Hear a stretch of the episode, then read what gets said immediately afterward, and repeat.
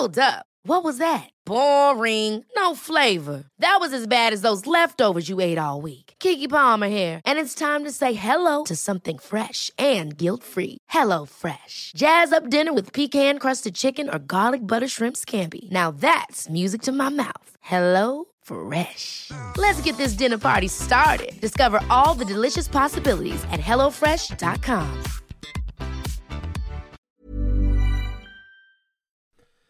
Die Meister, die Besten, les grandes équipes, the champions. Da, da, da, da.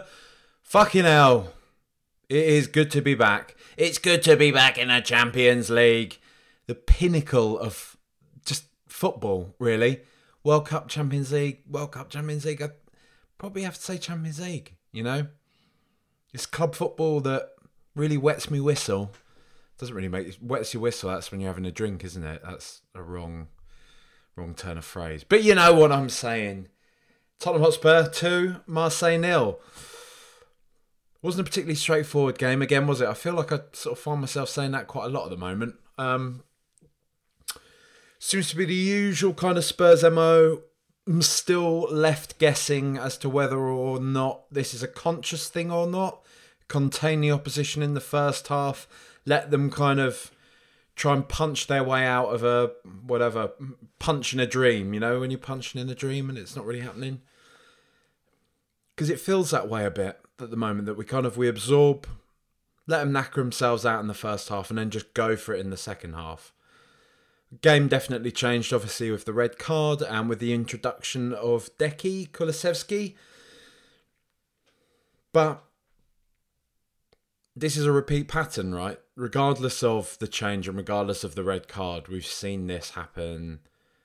I would say pretty much in every single game we've played this year, other than Southampton and Fulham, which are our two kind of standout uh, performances. There's this feeling that the way we're playing isn't sustainable.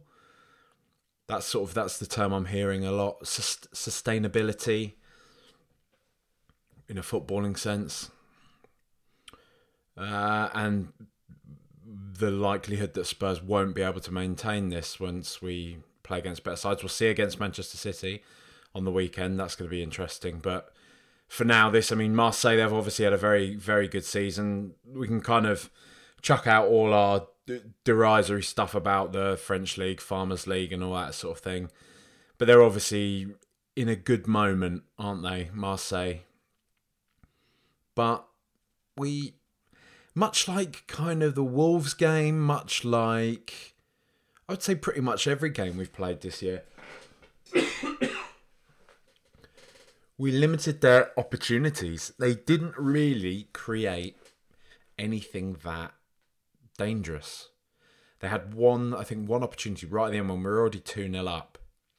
They had one opportunity where they maybe should have done better, and Davies actually either blocked or made a tackle, um, which was good. But it, it just seems that we're so well organised when teams come at us that there must be an air of this being a conscious thing, right? Because it, it feels like our the way in which we are defending just seems so purposeful and so structured that there's almost an illusion of the other team being in the ascendancy. And I do, again, you know, I have my, as bloke on the street, man watching football from the sofa, I do have my worries about how much we kind of embolden the opposition playing this way, how much we uh, are still perhaps prone to having a mistake in us. Um, I remember about, I think it was about the 20 minute mark or so.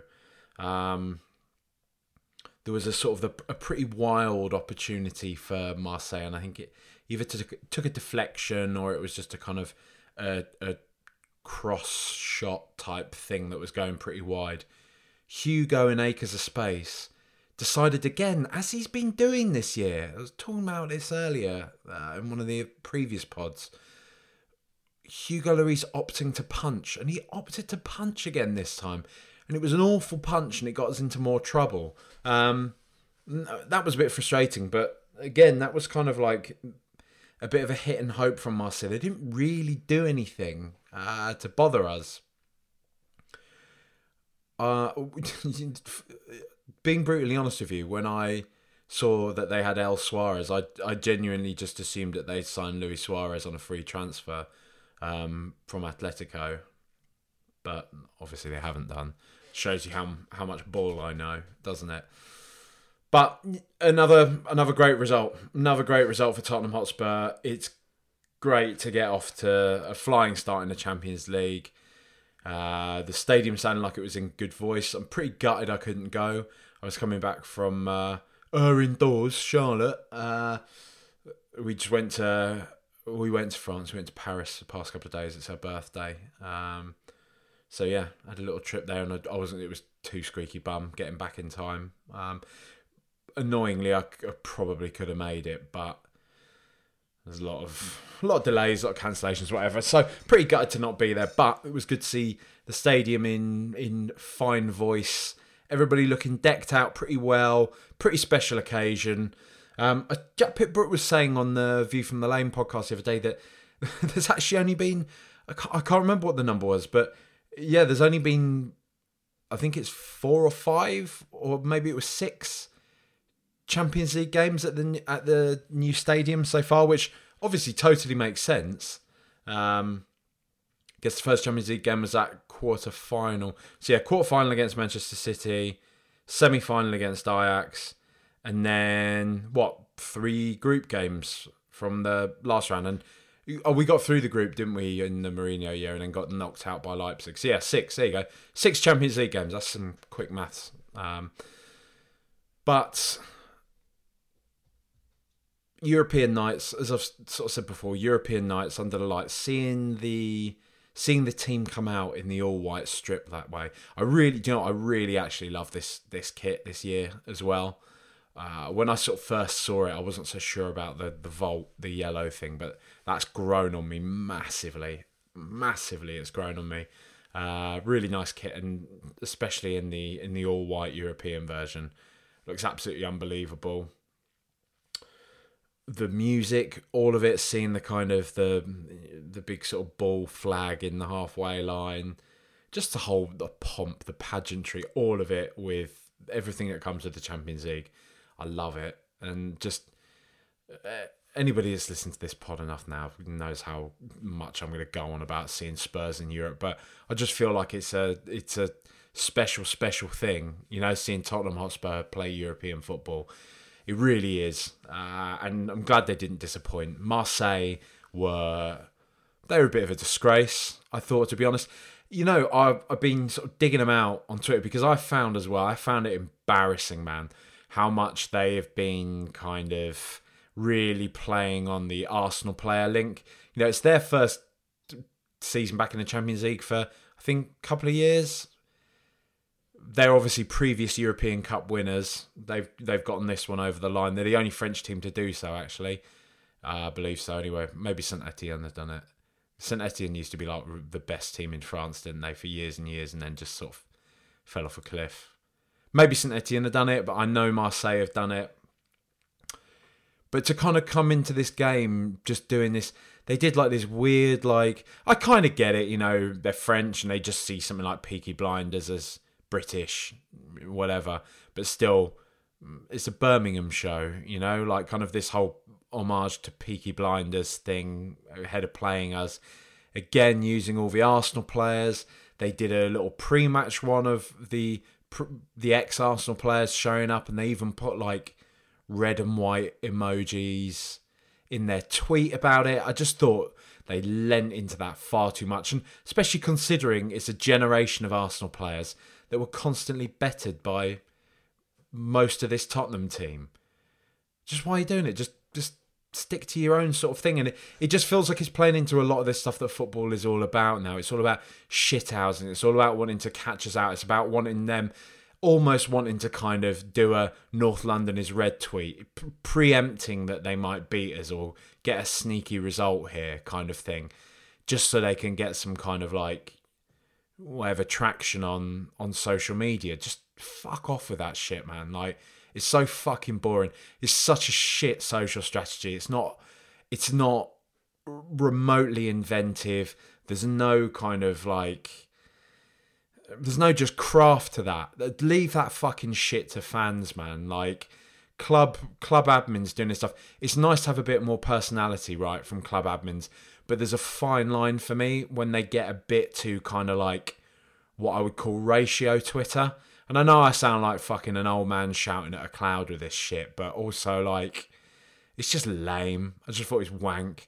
And their fucking time wasting in the second half was tedious shit, man. Like really tedious. And the referee fell for it a lot. Referees often get this sort of thing, man. Like he obviously felt some sort of guilt, even though, and yeah, obviously I I am biased towards Tottenham Hotspur. I mean, no shit, but it was a definite red card. They made the right decision there.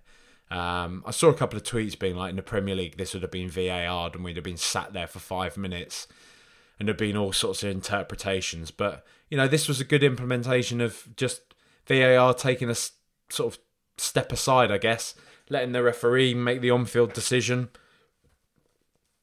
It, it didn't look like there was a kind of clear and obvious error there. So they just left it to the referee's on field decision. Fine. This is what the Premier League needs to learn from. Um, it was definitely a red card. Sonny had broken free, last man. The geezer just took him out. He tr- maybe he made an he went for the ball. I don't think it was like a malicious challenge, but he couldn't get there at the end of the day, and he took Sonny out as a red card. It's, it's, it's as simple as that. Marseille are obviously gonna they're gonna contest it, but I always wonder this as well. Like I always wonder what the fuck players, and I get it, it's heat of the moment, this sort of thing, but really like. What do players think they're going to achieve? Do you think that, that the referees actually just going to be like, oh, actually, you know what? Now that you've all kind of sort of surrounded me and probably sworn at me in all your respective languages and squared up to me and all this sort of shit yeah, actually, you know what? It's not a red card. I'm going to put that away. Um, I'm going to rescind that on field now in front of all of the kind of the watching eyes of probably several million people and just actually decided, yeah, no, you, you're correct. It wasn't a red card. Just fuck off. Um, but 2 0. Two great fucking headers. Two great headers from Richarlison, who um, had a really fucking whiffy first half, I thought.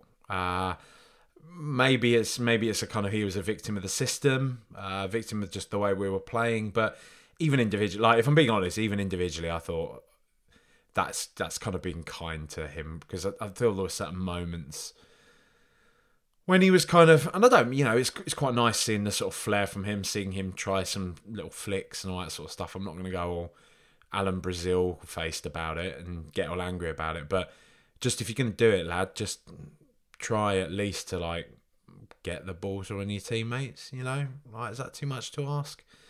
Um, but who gives a shit? He he really came into it in the second half, especially when when Kulusevski came on. Uh, the game completely changed. Having actually like you know some players that aren't just forwards on the pitch is probably helpful, isn't it? um, and also players that can de- can actually deliver a ball to those to those attacking sort of those those forwards we have on the pitch. Um, I, you know, I'm just I'm just buzzing, just buzzing that we've we've won. I might not sound it. I'm just a bit tired again. Like I said, I've been travelling all day, um, but it's great. It, we, it's it's the first sort of it's first match day, right? Um, a lot can change from this point, but this is probably our hardest game. Well, Marseille away, but what I mean is this is the hardest team we'll be playing, and I feel like they weren't that scary. They didn't have Alexis Sanchez, but I mean, you kind of you're clutching at straws really in that instance, even aren't you? We didn't have our what is he now 34, 35 year old kind of fairly inconsistent player. I don't know. I just think I I, I wasn't that impressed by them. Um, they pressed us all right in the first half, but I don't think they even I don't think their press was even as good as as somebody like Wolves' was. Uh, was a pretty busy player for them. You can tell, obviously, he's he I mean, he's always a busy player anyway, right? Uh, he had the added incentive of getting to play against Tottenham, but it's much kind of what we saw at Arsenal with him, really, and probably ultimately why they let him go. I mean, he plays for the French national team, so he obviously does something right, but I just feel with him, there's a lot of kind of there's a real headless chicken vibe about him. Like he's he's good at running after the ball and kind of hounding the opposition, but I never really feel like he does much with it. Um, don't know. Don't really rate him. I think he's he's all right. He's good. He's a good player. That Nuno Tavares is. I think he's awful. I think he's a woeful player. Um, you could see that, you know, if you saw All or Nothing, Arteta definitely wasn't fond of him at all. Um, like fucking shouting in his face and all that. And then I think he there's that one bit, isn't he, when he's like shouting in Tavares' face, and then afterwards he tries to be all like, "Ha ha ha! It was just a joke," because he obviously realised that he was being a bit of a dick. Um, but yeah, weird one. Um, Pau Lopez, he got caught in the face by Harry Kane as well in the first half. I thought he was just being a dick, but then obviously blood did literally start pouring from his eyelid. Uh, so I think it was kind of even one of those things where Kane was a bit like, "Pal, mate, what are you doing? Come on, you know me. Why are you trying to do this shit?" And then when the blood appeared, Harry suddenly like just walked off a bit like, "Oh shit, okay, maybe." Uh, yes, that is me having a sip of water. Um, as uh, Mark, I mean, many of you may not have heard Mark Mark Nesbitt. Um, he's what I call Paywall Pete, who uh, is on. He's he's one of the fighting cock lads. They sometimes they sometimes let him out and let him play in the in the wild on the main pod, but usually he's on the he's on the little side pod with Flav, talking about tactics and all this sort of thing.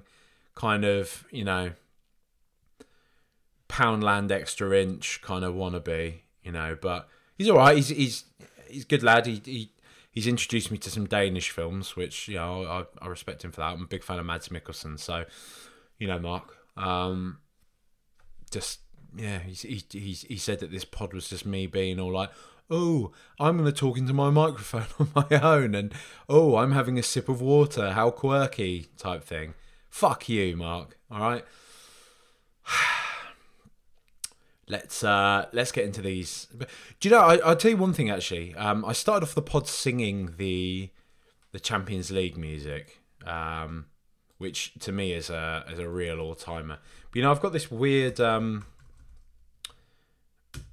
ritual that i've done now is ever since 2019 since we made the the run to the final on uefa's own youtube channel they've got this little video which is the story of the champions league anthem, and it's a it's it's brilliant, right? It's it's a short mini, I guess you would call it a short doc, short documentary that is it's the length, it's the entirety of the Champions League anthem in full, right? And it's the video starts with that and it ends with that. But what it is doing over the course of that is telling you the story. So it's from I believe his name is yeah, it is, I can see it now. Tony Britten, who is the composer of the Champions League anthem, and he's taking you through the process uh, of what inspired it. I think it's like Handel's Zadok the Priest, which was written for King George's coronation, I want to say.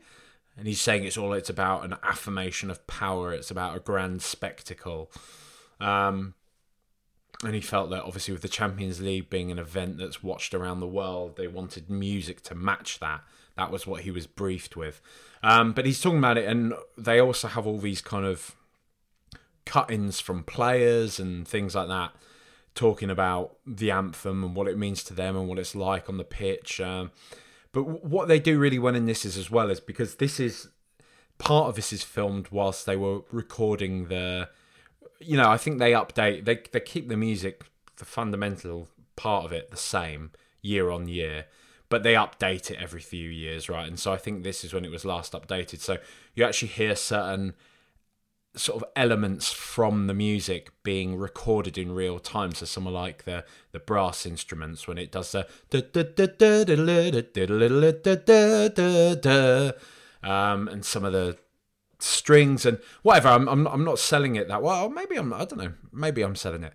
Have a look at it. It's called the story of the UEFA Champions League anthem. But on Champions League match days, when I wake up, I'll always just watch this video. And I'm, I've never really been that much of a superstitious person or anybody that's really had rituals or anything like that for a lot of my life. But then I, as I've gotten older, I've sort of I don't even know if it's like I buy into it, like it has an active effect on anything. There's just a certain familiarity that I'm, I'm really, I just like with the routine of doing that, and I just really like the video. You know, I do. I really like the anthem. It's a, it's a, it's a magical anthem for a magical competition. So that's that little uh, random bit. Right, let's go through the players. Hugo Lloris. Yeah, distribution a bit wank tonight. I thought. Um, didn't really have an awful lot to do. Had that one, like I said earlier, that one really dodgy moment when he punched the ball. Uh, he had loads of time to catch it. Look, Hugo Lloris, it's his 10 years. We're not going to dig him out. Think he's got a year left on his contract, maybe two, maybe this season and next season. Same as Kane. After that point, it's going to be very interesting to see what happens. Are we going to keep him for a few more years? Is he just going to go to Nice? Is he going to go back to Lyon? Is he going to go to somewhere like Marseille? Who knows? Um, it's going to be a tough job to replace him, right? He's just that's the the the solidity that he's provided to various different generations of Tottenham teams now. Um, shouldn't be overlooked yes, he's not perfect, but I don't really buy that whole. A lot of people say, well, he's not perfect, but that's why he's at Tottenham. I don't really buy that, to be honest, because I think that a lot of other clubs. I think I think it does him a disservice. I think that kind of that self-deprecating sense of he couldn't do any better. I think is kind of bollocks, and I think is actually quite disrespectful in a way. Ooh, Oh, get me scolding you for uh, your disrespect. But I do think it is a little bit because I just think he's a very loyal guy. I think it's in his kind of makeup as a as a man, as a player. Part of his values are to, you know, I think PSG, if I recall correctly, when the money first came in, I want to say five or six years ago now there were sort of tentative rumors, and I think he pretty much did he come out, or was people around him said that he would never want to play for a club like PSG. Um, so yeah, like I said, I don't really buy that. There's there's nobody that would have gone from. Look, I mean, let's put it this way: somebody who's had a similar length career now at their respective club, David De Gea, who I do think, if I'm being brutally honest, is very sort of I think it's quite popular to jump on David De Gea simply because he isn't Alisson Becker or Ederson. Uh, he's more of an old school goalkeeper, even though he's a fairly young player. But David De Gea is still a great player. But being like being brutally honest, there's no there's no there's no like competition for me at all. I, I would have Lloris over David De Gea at Spurs. If I was offered David De Gea five years ago versus Lloris, nah, no, not for me. Hugo Lloris is you know he's a better player. I I think anyway. Um, so whatever, but again, not uh, not an overly convincing performance tonight, but a clean sheet. There you go. Uh, Clement Lenglet was interesting to see him back in the sides. Uh, obviously, he, he made his like full kind of debut the other day against who the fuck was against Fulham. We lauded the control we had over the match, having that his kind of his ball playing capabilities, uh, the way in which he could you know, build attacks from the back, the way he could set the kind of tempo of play. It was it didn't feel quite the same tonight. I don't know. Um, Marseille gave us a, a lot less time, right? Marseille were pressing us a lot in our own half. Um, felt like we had less control. It was an interesting one. Long, but defensively, you know, they, they went at him a bit, and he was he was decent. He was very good. because um, I was sort of worried last time. I was sort of saying that Fulham didn't really test us defensively, um, but I thought I thought he had a I thought he had a good game. I do. I, I like him. I like Lenglet. I um. I just I want to keep my powder dry on him a bit, you know, because I do think he's good. I do like the way he passes the ball about, but like I said, I just want to keep. But let's let's sample size is small at the moment, right? Let's just see. Let's see how he does. But it's it's it's encouraging nonetheless. Um, he's pretty rangy and he's pretty quick, and he's just he's another big lad. Our team is massive. Like our team is absolutely massive all across the pitch. I couldn't really say. I mean, I was surprised that Bentancur is as big as he is. Like, he kind of just dawned on me at the start of the season. I, who's I don't even know who is maybe our smallest player. Højbjerg. I mean, Højbjerg's stocky, but in terms of height, probably Højbjerg is our, our Lloris maybe. I think Lloris is like deceptively tall, isn't he? About six foot. Um, but anyway, Lenglet is another another big lad. He's rangy. He's got a decent decent bit of pace on him. He does have a, a good pass on him. Him and Perisic, they, they, was a little disjointed. I felt in that first half. Came into the game. Perisic definitely came into the game second half. Got sort of further forward more occasions. Obviously, the goal came, first goal came from him, from his delivery. Lenglet, yeah, I mean he, he got he got replaced by Davies into into the second half, and Davies made a a good block. Um, look, it's not dropping and whatever. It's it's rotating, isn't it? Right, and this is the this is the thing that we keep sort of drumming into our own heads good performance from Lenglet. Look, it's a clean sheet again. It's a clean sheet, and like I say, we look very organised. Defensively, we look super organised. We don't look rattled when teams are coming at us. And again, I do say it will be interesting to see if this is still the same case when we have Erling fucking Haaland and you know Alvarez running at us on the weekend, Foden, De Bruyne, but we look we look solid defensively. We really do. Um, Eric Dier again, great performance. I thought I couldn't really say much about uh, about him. I just I just thought he was solid throughout, much like he was against Fulham. Marshalled the defence well. He's captain material, isn't he? Really feel like he is. Um, solid, solid player. Uh, you can tell that Conte loves him. You can tell that Romero loves him. Um, it's just great. Um, I know sort of there's been debates and stuff on Twitter as to whether or not you want him in the England team. I just feel that I understand it. I understand not wanting really to have the players exposed to more game time, the opportunity to get injured or to get disheartened if they don't do very well and the media starts coming for them or whatever. But on the flip side, it's such a boost for a player to get called up to a, to their national team. Like most footballers seem to absolutely love it. You know, the majority of them love getting called up to their national teams. Um, and I think Dier's one of those players that really does value playing international football, has taken his exile from the England team pretty hard uh, in the past few years. And it has been pretty fucking unfair, right? It has been. Maybe we're just a bit defensive because of Eric Dier. I know he's not had the best time of it over the past few years, but still, to drop him versus some of the muck that's been in that England team, I think is is pretty bizarre. Um, and it does it hasn't even washed to me really. Sort of Southgate's whole well, he's playing well in the back three, and I don't really play a back three, but he's played for you in the back four before, mate, and he was really good. You know, I don't know. I I'm I'm always of the side that like you know, really even when there's sort of fucking irritating things happen, like when the Argentinians disappear off in the middle of COVID and are. One size fits all seems like a good idea for clothes until you try them on. Same goes for healthcare. That's why United Healthcare offers flexible, budget friendly coverage for medical, vision, dental, and more. Learn more at uh1.com.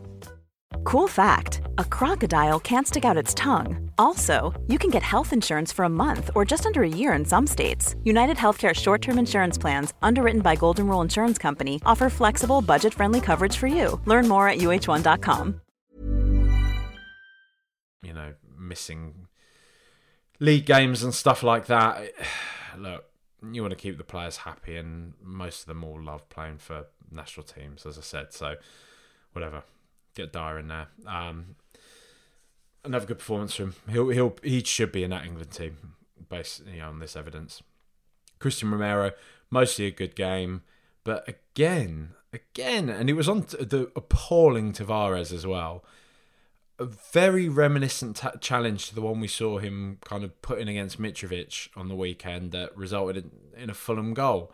Really kind of lazy poked toe at the at the ball, and then just a real sort of urgency to get back and kind of try and get the ball once he had been mugged off. It was it's just it's a funny little kind of quirk that's developing in his game at the moment. Let's just hope it kind of fucks off. Um, because other than that, like he's hard to fault, isn't he, Cristian Romero? Like he's a really, he's a really fucking talented defender. Uh, as I say a lot on here, I still can't quite believe that he's ours. Um, but I do think his he's just his endeavour, his eagerness to get forward with the ball, um, and I do think it's eagerness. It's obviously I, I can imagine it's a, it's a it's a system based thing. I can imagine Conte kind of wants wants him to do that, but he I think importantly he wants to do that. He feels confident doing that um, because he is a good footballer. He is. He passes the ball around really nicely. He reads the he reads the play really well. Um, lots of times in this game when he's sort of you know he's very he's really far forwards. He's almost like supporting the attack, um, like an auxiliary sort of midfielder, box to box midfielder almost. It's it's quite bizarre, but yeah, he's a very. Do you know what the the thing I find interesting about Cristian Romero is he's like he's of a sort of a young new generation of defenders now that makes me start to realize that like football is changing that like positions of players and stuff like that the way in which I've known them and the way in which I processed them so far in my life for the most part is changing because the way I look at him is not the way in which I kind of am familiar with many I mean the shades of Jan Vertonghen about him in terms of like the way he comes forwards, the way he can play the ball, but just his kind of like even like his physical attributes there's just something really special there about him. I think he's really sort of he's just he's a brilliant player. He's brilliant. Um, even Perisic, not a great first half. Again, did anyone have a great first half? But really came into the game. He's just he's a fantastic player, isn't he? What more can we say? He's he's won a Champions League. He's exactly the type of player you want in these big games. He's do you know what the the thing is? I was thinking about even Perisic, right? is that down the years, Spurs come up against teams like Marseille in competitions like this. If you if you imagine Sevilla or Benfica or any of these teams that we've kind of gone into thinking like, well, we should be able to maybe beat these lot, but they are actually really dangerous and they've got XYZ players. They've got these players who are like younger, promising players, and they've generally always got an older veteran type player. Um, PSV, remember, like when they uh, when they knocked us out, when they had Heurelho Gomes in goal. That's another example of these sort of type of teams that we're fairly evenly matched with.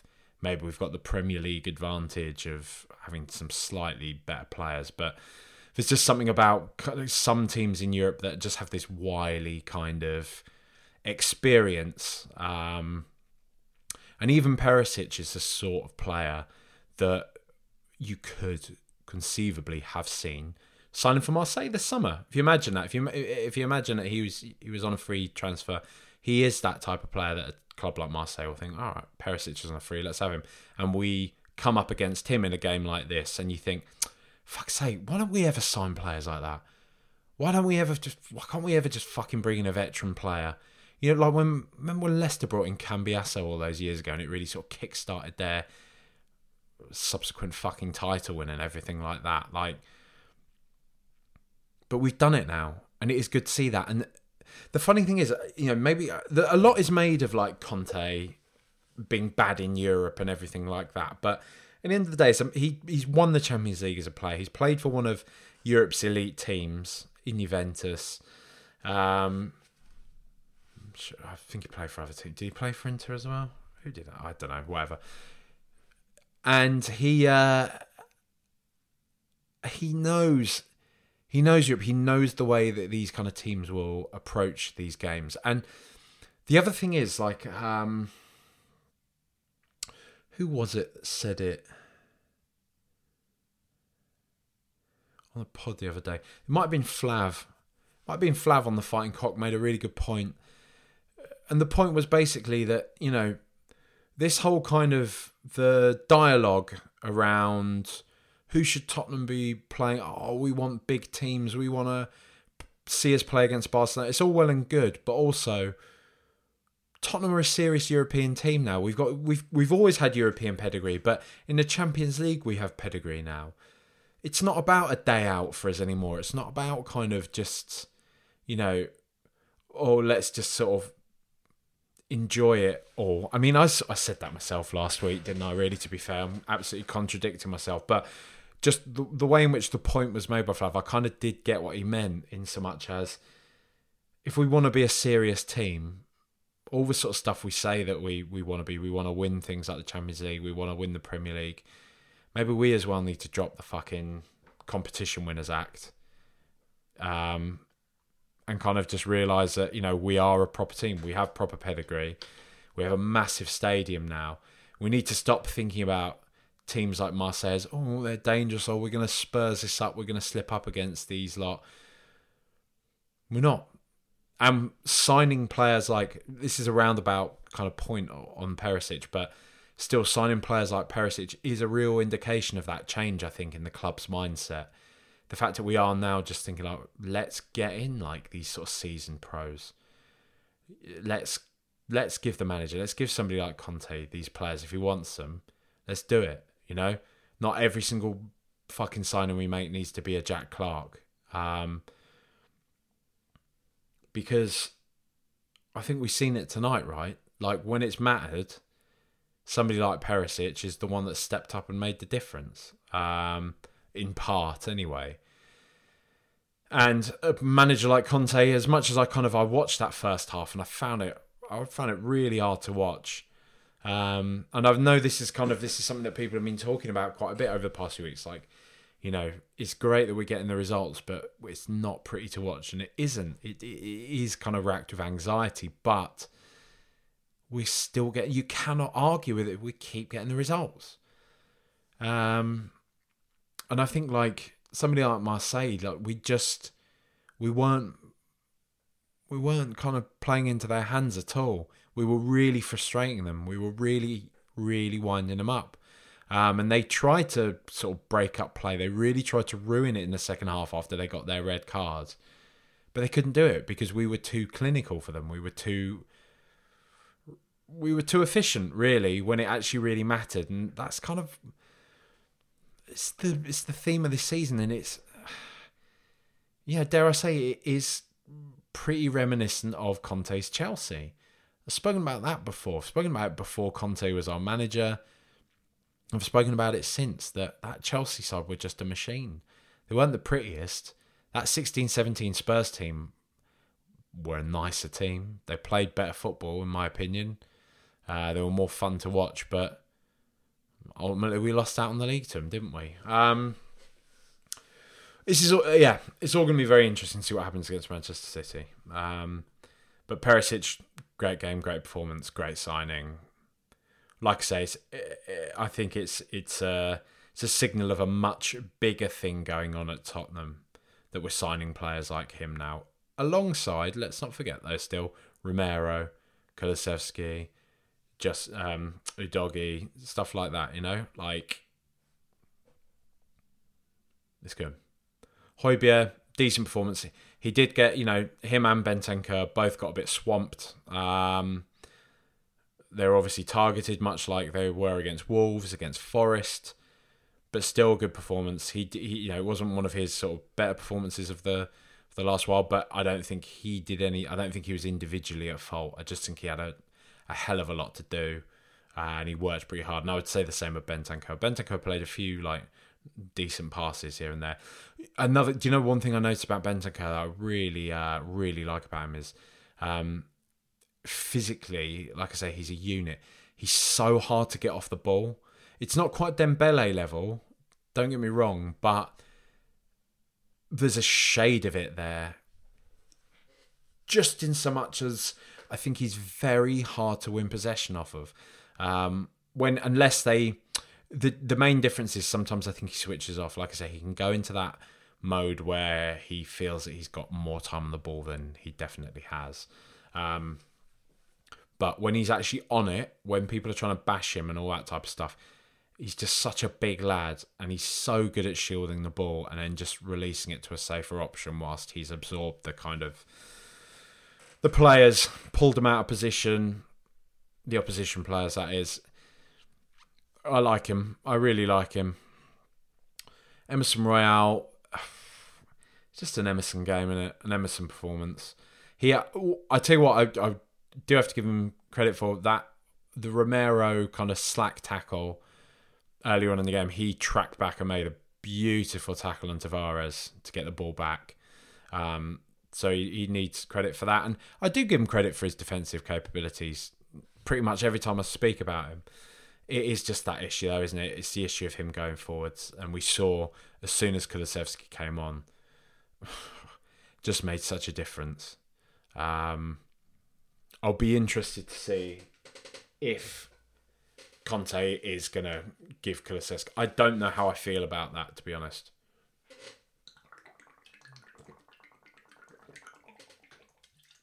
That's a horrible noise, isn't it? I've got this big, uh, big water bottle. Um, Quechua. Quechua. There, uh, it's from Decathlon, you know, the big French sporting goods mega store do quite a lot of outdoorsy walking stuff. I moved out to the sticks when I uh, during lockdown and everything. I quite like hiking, doing all that outdoors stuff. Do a lot of walking. If anyone wants to talk to me about walking, being out on in views in woods and things like that, please do because it's it's very much my thing as I've gotten older. That's one of my actually I've always liked it. I've always enjoyed walking, but now I like I'm pretty it's like one of my main things. I'm here to talk about football, aren't I? Not about my hobbies, but still. Um, that that was led from this this water bottle. I've got those massive 1.5 liter water bottles, um, and it's got like a, the thing is, it's got like a a cap that's I can only describe as like a leaf like design where the, the the water can trickle through. I guess it's to stop it from like pouring down your face, and it's to regulate how much you're drinking so you're not drinking too quickly or something like that. But it's really irritating and it makes a really irritating sort of bubbly noise. Um, so yeah, Emerson Royal, just annoying going forwards, isn't he? And Kulusevski's really good. And it'll be interesting to know whether or not we'll continue playing him at right wing back or not. I don't want to have to do this, man. But I'm getting to the kind of we need to talk about Heung-min Son stage because I know we've seen him have kind of quiet spells before, but I don't know. Maybe am I wrong for thinking this? Please tell me if I am, if you feel that I am. But I don't think I've ever seen him this bad. Maybe it's sort of a level of confirmation bias, and yeah, he it was because of his run that Mbemba got sent off. But other than that, I just don't really think he did anything that was that good at all. I feel like he felt it felt like he was out of sync with Kane, with Richarlison, with basically everybody around him. Didn't feel like he was adding much value to what we were doing at all. And I, you know, Conte obviously wants to try and play him through this spell. I think we can, you know, it's, it's clear for us all to see now that that's that's what Conte's doing, right? But Is that the best idea? Is it really working anymore? Or should we give Kulusevski, Richarlison, and Kane a go now? Is it time to see that that front three? I do feel that Richarlison, Son, Kane is, in theory, should be a pretty super dynamic attack force for us, right? As a forward three, that having those two, having Richarlison and Son either side of Kane, should be should be catastrophic, but it just ain't working at the moment. Um, and Sonny, I hope it's nothing bigger. I hope it's not him just kind of starting to wind down a bit now. Was last year his peak? Is he on the decline now? He, he, he could well be. It could well be that. But let's not jump to that conclusion yet. You'd like to think he's still got a good few years, two years or so left in him, scoring goals and really being a sort of valuable asset for us But it's hard to know on the evidence so far this season. I, it's not, it's not good. I don't think it's looking good at all at the moment, and I do, I, I would, just my gut says that I'd like to see Kulusevski, Richarlison, and Kane given a go. Maybe even against City. Maybe bring Son off the bench against City to have an impact. Maybe that's where we can see him get his first goal when he's got that point to prove. He loves a goal against City. I don't know if you've seen City Twitter this week, but they are absolutely shitting themselves about Son. They keep talking about him cashing in his XG against City, and there's sort of various different like memes and stuff. Just have a look. Just it's funny. Um, yeah, I don't know. I don't. Do I think he'll be dropped for City? No, I don't. He'll he'll start against City.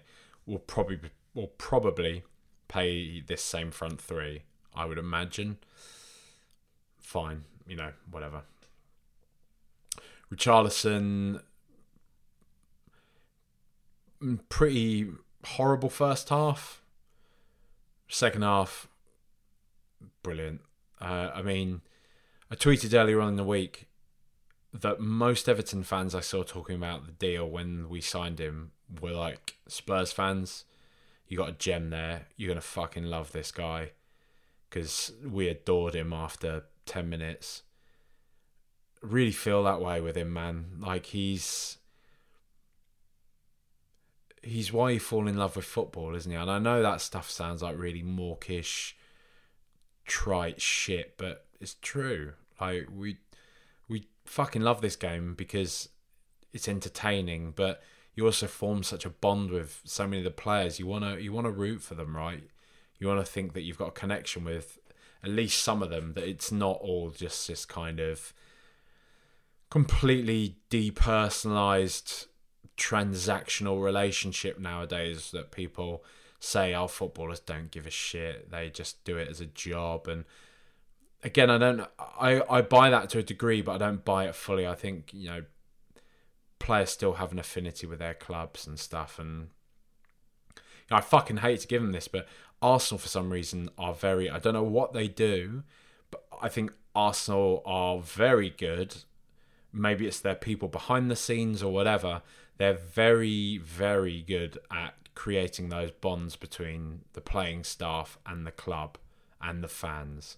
Like a lot of their players really get what it means to be Arsenal and all that sort of thing, and they really kind of live it up. We see it a lot of the time in like North London derbies, especially the the Emirates fixture. Um, but Richarlison, I don't, I don't fuck Arsenal. Richarlison is he's a joy, isn't he? Those, those goals, man. Those goals were absolutely brilliant. And you, you know what? I know there's that been that whole debate who's better, Richarlison, Jesus. I just think both of us respectively got the right player for our right system. Fuck that shit, man. Like Richarlison, he is, but he's there's more to him than there is Gabriel Jesus. Sixty million pounds for Richarlison already feels like a steal. The guy is phenomenal.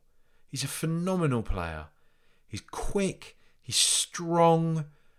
He's good in the air. He can use both feet. He can pass the ball. He can finish. He can read the game. He's got everything. He's got absolutely everything. And it feels like this is one of those signings that we've managed to get that suddenly all the top teams, hopefully, maybe, are suddenly going to be like, oh, why didn't we go for Richarlison actually? Shit. That was a good signing for Spurs. And it, that's that's really the way it feels. It, it really feels like it feels like a Manchester United signing of a few years ago. Generally speaking, with it being one of our players that they were taking, be that Berbatov or Carrick. We sort of said this at the start when when we signed him that it's kind of what big clubs do. We buy the best players of the teams in the tier just below us. But what I think we didn't maybe give enough credit for is that we got him there. We got him. We took the punt. We took a risk on a player that is pretty sensational. Um, Manchester City spent hundred million pounds on Jack Grealish. I would say he's in a comparable talent bracket to Richarlison fairly similar-ish players in some respects. Charleston probably bit more of a sort of forward. I think they can both do similar things, right? But you would say ultimately Richarlison's a forward and Jack Grealish is more, you know, attacking midfielder, winger. But there's some overlap in their skill sets.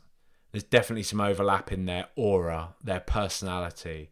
Um, their kind of status within their respective teams as being the linchpin, of being the one that can sort of stand up and make a difference.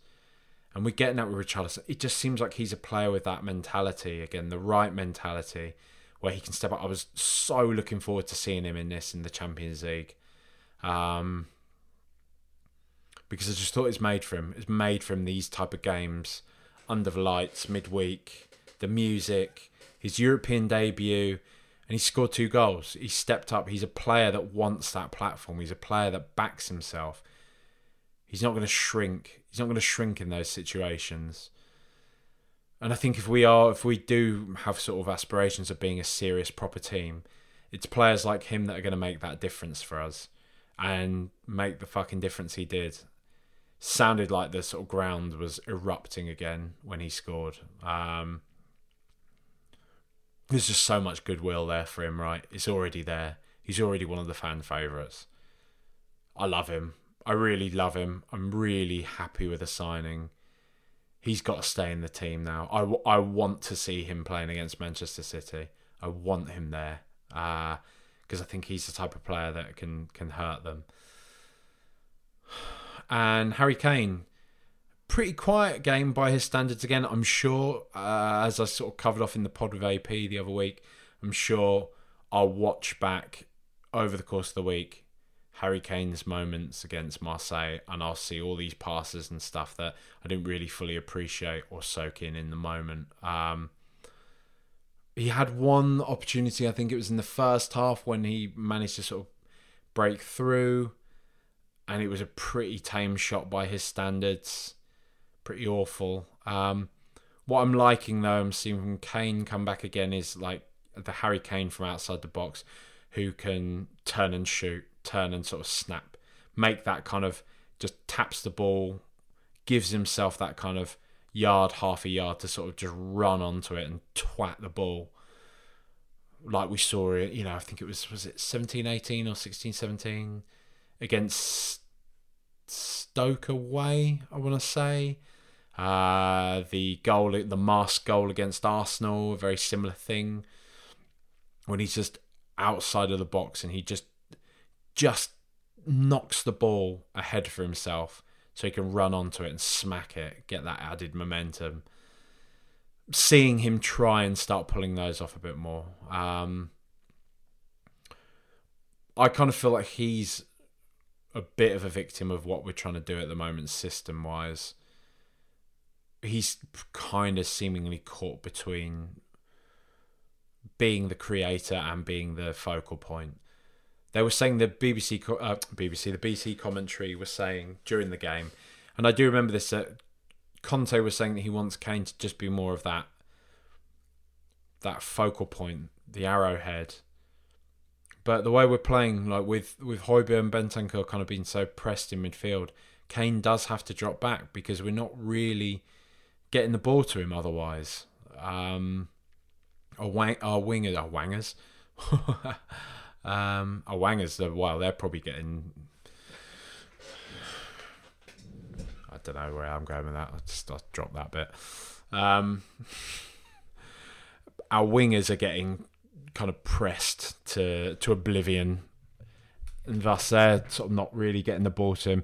That first half, there was just not a lot of kind of rhythm between the three of them at all, and a lot of that was kind of you know in those situations you can see Kane gets frustrated and he drops back and tries to build the play himself. He didn't score. It would have been nice to him score. He had another opportunity. I think when we were 2 0 up, he had a decent ish opportunity and he didn't really take it. Look, fine. He's going up for the gears he often starts seasons slow. We always say this, but he's still scoring. I back him to score against Man City in his this is what you could have won type way that he did last year. It's Harry fucking Kane at the end of the day. We don't need to worry about him. He's one of the best players, if not the best player on the face of the planet. So we're a better team for having him there, and he, he, he keeps your position occupied. But yeah, that's it. 2 0, Tottenham Hotspur. We're not top of the group because I think Lisbon won 3 1 or 3 0. Yeah. Sporting, they won 3 0. So, Eintracht Frankfurt, bottom of the group. Tottenham second in the group.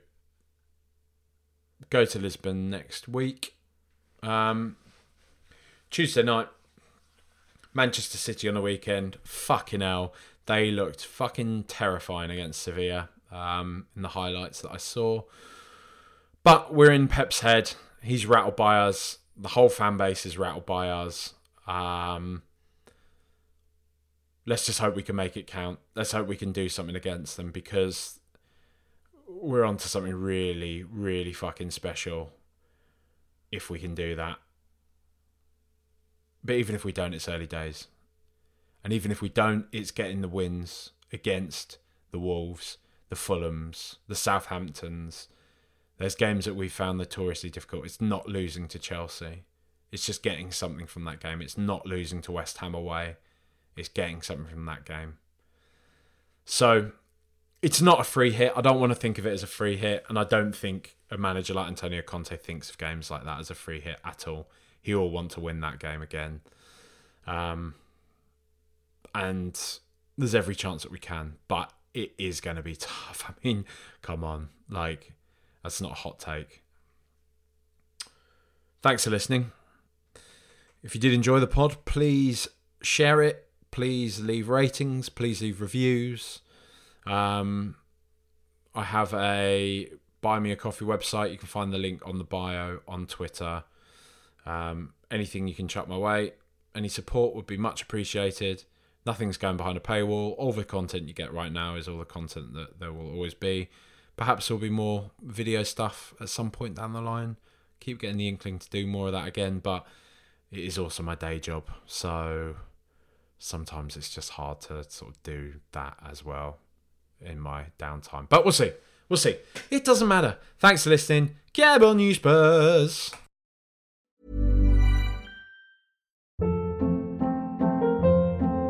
Hold up. What was that? Boring. No flavor. That was as bad as those leftovers you ate all week. Keke Palmer here, and it's time to say hello to something fresh and guilt-free. Hello Fresh. Jazz up dinner with pecan-crusted chicken or garlic butter shrimp scampi. Now that's music to my mouth. Hello Fresh. Let's get this dinner party started. Discover all the delicious possibilities at hellofresh.com.